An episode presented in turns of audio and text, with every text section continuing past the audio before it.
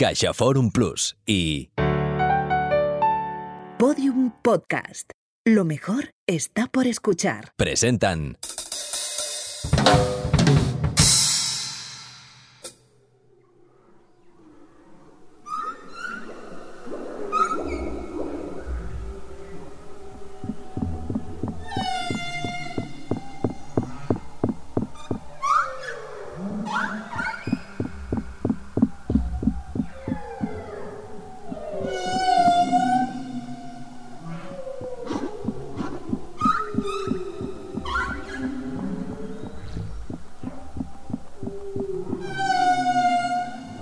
canto de las ballenas jorobadas, los cetáceos con un repertorio más diverso, fue grabado bajo el hielo de la Antártida.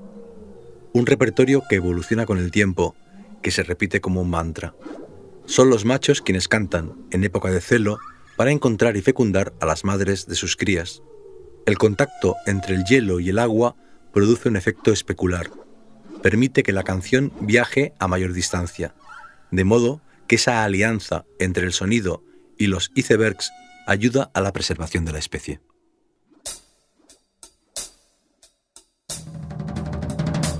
Un 10% de la superficie de la Tierra está poblada de glaciares, que significan el 75% de la reserva de agua potable. Sobre todo se encuentran en la Antártida y, en menor medida, también en Groenlandia. Como las ballenas, los glaciares tienen hijos. Nacen por fractura y grieta. Un fragmento de hielo se desprende del glaciar, se parte, llega el parto, es engendrado como témpano o iceberg, glaciar su padre, glaciar su madre. Esas fracturas, esos desprendimientos convierten los glaciares, los témpanos o icebergs en instrumentos de una auténtica caja de resonancias. La música de los glaciares es sedentaria, la de los icebergs nómada. Viaja empujada por el viento o las corrientes. Contra la percusión de ambos rebotan los sonidos biológicos de las profundidades. Como el agua es unas 800 veces más densa que el aire, el sonido viaja en ella cuatro veces más deprisa. Pero el océano no es único y compacto, tiene sus estratos. Según la temperatura o la cantidad de sal, el sonido se propaga o reverbera de una forma o de otra. Algunas especies de ballena, para mantener unido al grupo, son capaces de enviar sus mensajes a cientos de kilómetros de distancia. Ningún ser vivo puede emitir un sonido tan concentrado como un cachalote. Se rodean de esferas sónicas, de burbujas o barreras de sonido. Al contrario que los sonidos que emiten las langostas, los tiburones o los pulpos, los de las ballenas se pueden escuchar tanto debajo del agua como en la superficie. Lo mismo ocurre con la acústica de los glaciares y los icebergs. También es anfibia. Durante millones de años nada interrumpió ese diálogo.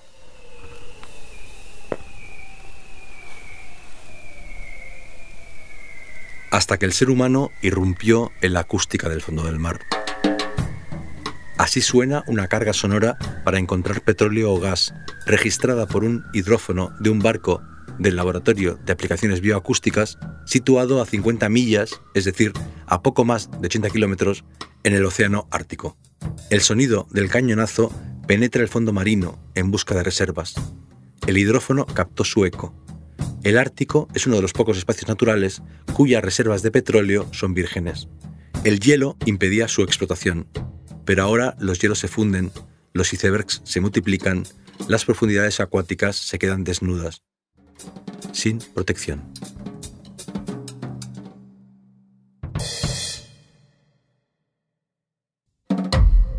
Ecos, de Jorge Carrión. Ensayos sonoros sobre cultura, ciencia y tecnología a partir de las resonancias, las músicas y los latidos del mundo contemporáneo. ¿Aprendemos a escuchar?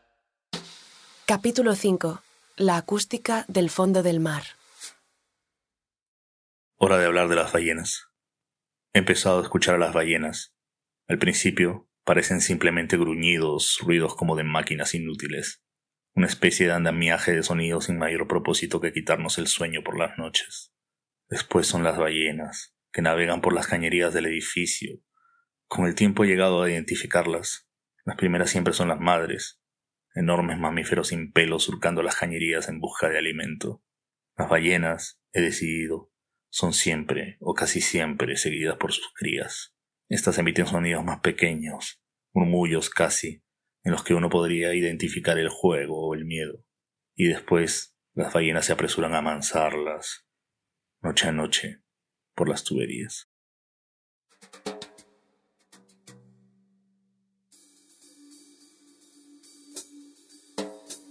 Recuerdo aquel amanecer en un autocar que bajaba por la península de Baja California. Abrí los ojos después de seis o siete horas de sueño y los vi, saltando en el mar a 60 o 70 metros de la carretera, no más. Eran delfines. No me lo podía creer. En libertad eran otros, radicalmente distintos de los amaestrados, robóticos, que vi de niño en el acuario del Zoo de Barcelona. Volví a encontrarme con ellos años más tarde con mi mujer en el Caribe venezolano, pero la emoción no era comparable con la que sentí cuando vi ballenas. De nuevo, el mismo esquema. La primera vez a solas, en una playa y en una barca, en Puerto Madryn, la Patagonia Argentina. Mis pupilas dilatadas, mi corazón descontrolado. Ya había estado en Machu Picchu y en París y en la Gran Barrera de Coral y en los glaciares de Torres del Paine. Todavía no había visto la Gran Muralla ni las pirámides de Egipto, pero supe que sería lo más bello que vería en mi vida. La segunda vez también fue en el sur de Argentina, pero acompañado. La noche anterior al espectáculo en el mar abierto, las vimos nadar desde el balcón de nuestro hotel a la luz de la luna. La luna y la ballena, esos dos mitos, esas dos concentraciones absolutas de misterio científico y de belleza.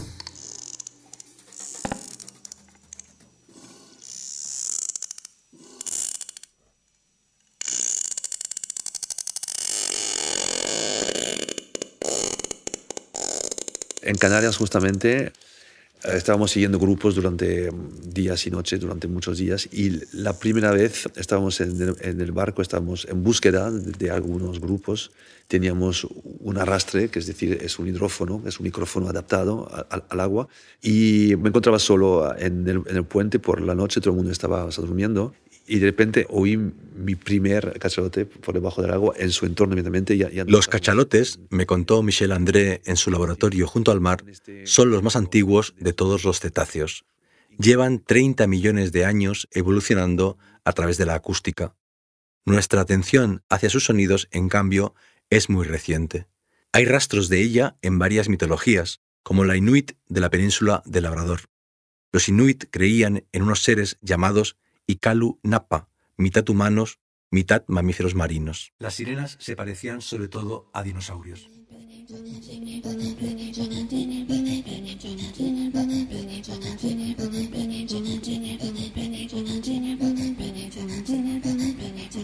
El katayak es una tradición musical de las mujeres de esa cultura, un juego que llevan a cabo por parejas muy juntas, el aliento de una se confunde con el de la otra.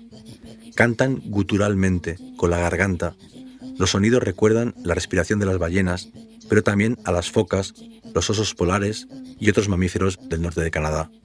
La primera de las dos mujeres que se calla porque se ha quedado sin aliento o se ríe, pierde.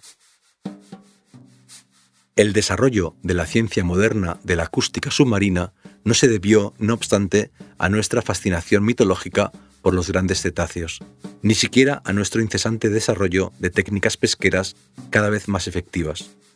Aunque Leonardo da Vinci o Isaac Newton ya pensaran científica y matemáticamente en la propagación del sonido a través del agua, fue el hundimiento del Titanic y la Primera Guerra Mundial los fenómenos que aceleraron la investigación. Nacieron prácticamente a la vez el sonar y las minas acústicas submarinas. Desde entonces, el monitoreo de los glaciares no ha hecho más que perfeccionarse. Pero una nueva tecnología de la escucha puede prever la catástrofe. Ahora se realiza tanto a través del sonar en barcos y bases marítimas como de observación satelital y modelos oceanográficos, programados para adivinar sus movimientos y neutralizarla. Las nuevas tecnologías permitieron, a su vez, el desarrollo de la bioacústica del fondo del mar y con ella fueron llegando los estudios sobre la comunicación de los peces y de los cetáceos. En 1967, los investigadores Roger Payne y Scott McVeigh se aliaron con el ingeniero de sonido Frank Watlington y empezaron a escuchar los cantos de las ballenas. Esas secuencias que cantan en coro y que a veces duran media hora o más. En 1970 publicaron Songs of the Humpback Whale, un disco superventas que no solo descubrió a millones de personas la belleza musical de la comunicación de los grandes cetáceos, también impulsó su conservación. La pesca empezó a ser regulada en serio. El disco de sonidos naturales más vendido de la historia salvó a varias especies de su probable extinción. El lenguaje es humano, ¿eh? no existe en ninguna otra especie. Hay sistemas de comunicación que no pasa por los sonidos. Yo creo que los sonidos a nivel evolutivo se producen para encontrar presa, por lo tanto es para romper el silencio y que el contenido de información en el sonido es mucho menor que el contenido de información en las secuencias de sonidos, por tanto, en los intervalos de tiempo entre los sonidos y, por tanto, en el silencio entre los sonidos. Y que es el ritmo del silencio que permite justamente la comunicación en los animales y que probablemente sea incluso un valor universal de comunicación entre todos los seres vivos. Es curioso, Jorge. Michel André y tú tenéis un timbre casi idéntico. Sí, deberíamos jugar al Katayak a ver quién gana. La mayoría de los científicos, como él, se resisten a decir que los demás animales tienen sus propios idiomas. Hablan de comunicación, hablan de estrategias de comunicación acústica, de repertorios sonoros complejos. Pero algunos, como Jennifer Ackerman o Carl Safina, sí que usan esa expresión. Lenguajes animales de culturas animales. O de otros animales, porque nosotros también lo somos. Cuando la tripulación del Atlantis escribe la bióloga marina Rachel Carson en su libro El mar que nos rodea, cito, lanzó un hidrófono en las aguas profundas próximas a las Bermudas, este aparato registró sonidos extraños parecidos a maullidos, chillidos y gemidos fantasmales, cuyo origen no ha podido averiguarse. Vivimos el inicio de una nueva era. Poco a poco iremos entendiendo los otros lenguajes animales y los del fondo del mar.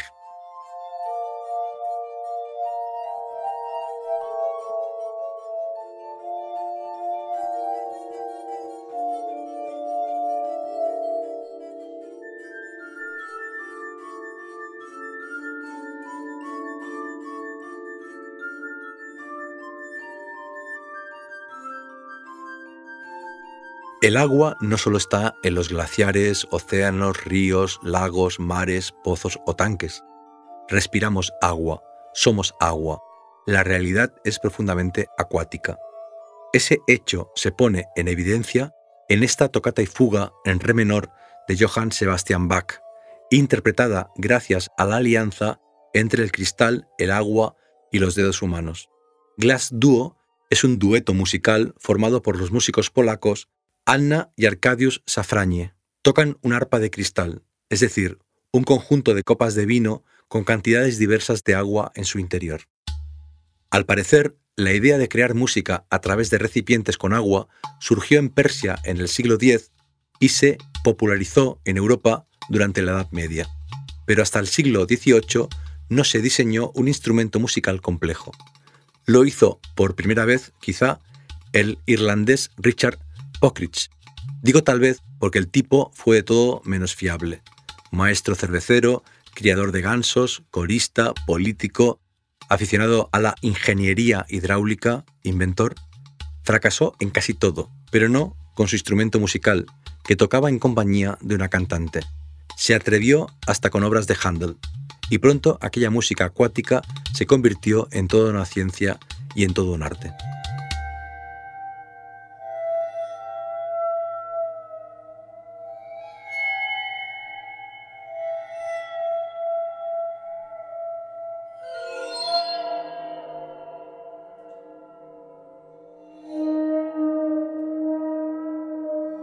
Así suena el waterphone o aguáfono al contacto con un arco de violín. Ese instrumento, dotado de barras de bronce y un cuello metálico que se carga con agua, está inspirado en los tambores de agua tibetanos. Con el movimiento, el agua se desliza y cambian los tonos musicales. Fue inventado por el músico Richard Waters a finales de los años 60. ¿A Waters? ¿En serio? Sí, Waters, de verdad.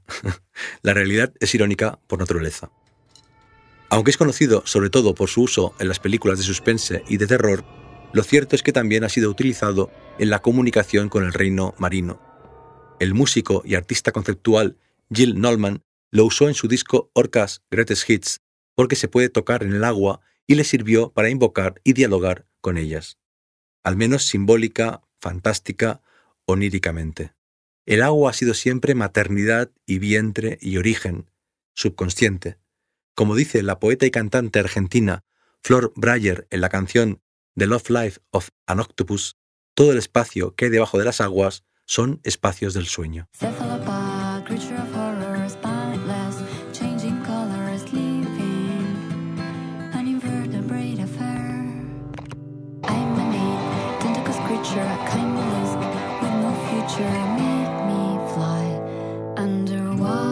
Espacios del sueño y de la empatía. Flor Breyer colabora musicalmente en ese disco con Federico Joselevich Puiggross y su hidrórgano, un instrumento musical en forma de esfera en cuyo interior hay discos de metal y en cuyo exterior hay una serie de botones.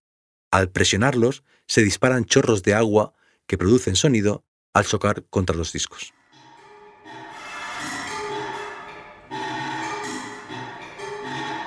La simbiosis del metal y la lluvia encerrada crea melodías mántricas que el artista ha llamado los sonidos de la empatía. Necesitamos esas formas de imaginación y de percepción y de traducción para aprender a escuchar de otras maneras. Solo conocemos una pequeña parte de esas topografías profundas de los fondos marinos.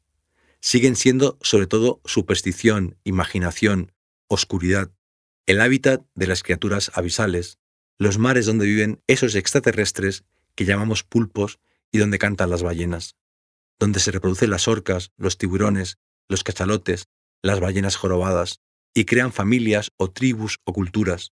¿Cómo llamaremos a esas estructuras, a esos vínculos, a esos parentescos? En Aprender a ser salvajes, el biólogo Calzafina nos recuerda que las ballenas descienden de otros mamíferos terrestres que regresaron al mar hace 50 millones de años. En ese regreso se llevaron unas aletas que recuerdan a manos, unos pulmones y el cuidado parental por los hijos, mientras otras especies que convivían con ellos en tierra firme evolucionaron hacia los simios, nuestros antepasados. En la descripción de su encuentro con una ballena dice que somos contemporáneos y que el aire que respiran ellas y el que respiramos nosotros es el mismo. Hace unos 600 millones de años. Un gran y solo aliento.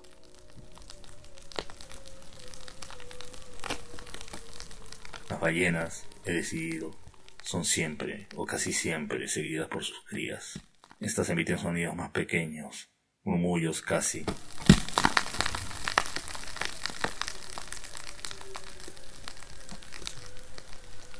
Este archivo de audio fue registrado en 2013 en el Ártico. Revela cómo se funden las placas de hielo. El movimiento es doble. Por un lado, una placa se superpone a otra provocando un silbido muy parecido al que produce un delfín. Por el otro, el hielo se acaba rompiendo y suena como un crujido.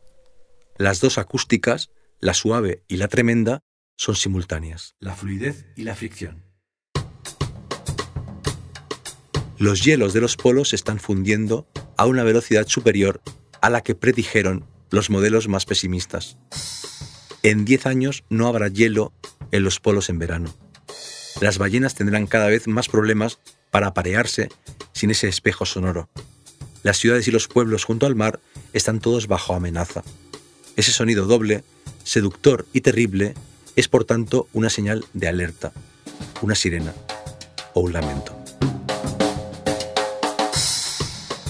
Ernest Hemingway vinculó el iceberg con el arte de escribir cuentos. La dignidad del movimiento de un iceberg, dijo, se debe a que solamente un octavo de la masa aparece sobre el agua. Es la porción de la vida y la psicología de los personajes que deben ser visibles en el relato. El resto solo lo conoce el autor y late poderoso en el silencio. Pero en el siglo que ha pasado desde que Hemingway alumbró su famosa teoría del iceberg, hemos sabido que no muestran una octava parte de su tamaño, sino una décima parte. En paralelo, el calentamiento global ha hecho que durante esos 100 años la temperatura del planeta haya subido más de un grado. Una barbaridad. Los icebergs son montañas que se hunden en las aguas oceánicas. Solo un 10% de su hielo emerge, el resto nos conecta con los abismos.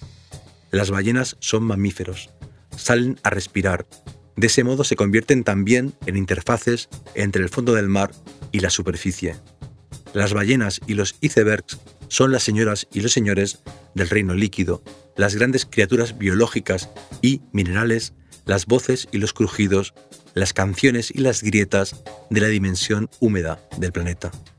También este podcast es anfibio, un globo sonda, un puente entre mundos dobles, los cetáceos y los bloques de hielo, la ciencia y la cultura, tú y yo, que se calla porque se ha quedado sin aliento, bajo nuestros pies y tras el horizonte de nuestros oídos, al fondo del iceberg, puede oírse el eco de nuestros latidos, siempre hay una historia visible y otra que permanece en la elipsis, secreta.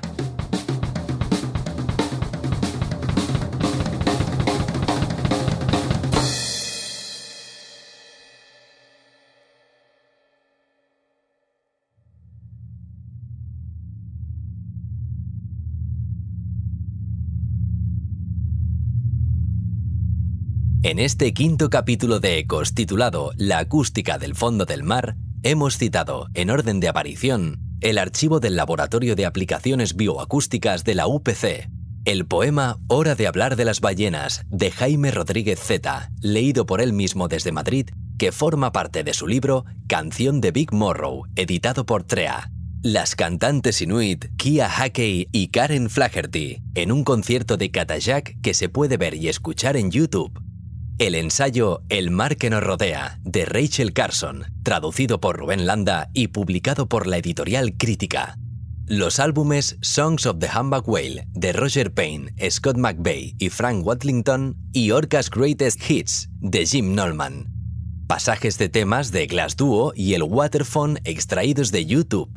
La canción The Love Life of an Octopus, de Flor Breyer, perteneciente a su disco Need Vídeos de Vimeo que se encuentran alojados en la página web del músico y artista Federico Joselevich Puiggrós y el ensayo Aprender a ser salvajes, cómo las culturas animales crían familias, crean belleza y consiguen la paz, de Cal Safina, traducido por María Luisa Rodríguez Tapia y publicado por Galaxia Gutenberg. Tenemos que aprender a escuchar como hace el músico, las voces de lo no dicho, los profundos ritmos y connotaciones del pensamiento. George Steiner. Ecos es un proyecto de ensayos sonoros escritos, compuestos, dirigidos y narrados por Jorge Carrión. La edición, la música original y el diseño sonoro son de Andreu Quesada. La voz de la cabecera y de las citas finales de María Arnal. La edición textual es de Ana Rivera. La producción ejecutiva es de María Jesús Espinosa de los Monteros y Lourdes Moreno Cazalla. Una coproducción de Fundación La Caixa y Podium Podcast. Todos los episodios están disponibles en la web y en la app de CaixaForum Plus. Más información sobre el proyecto en la web de Podium Podcast y en las cuentas de Twitter e Instagram, arroba Jorge Carrión 21. Madre mía.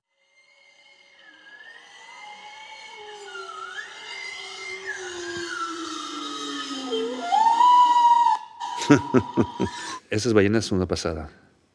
Esas ballenas boreales. Entonces tenemos a ver, ahora, empieza ahora. Son silbidos. Esto. Eso son uh, buena boreal.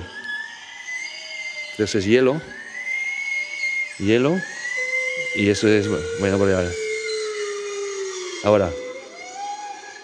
Uh. Y atrás, tic, tic, tic, um, cachalotes.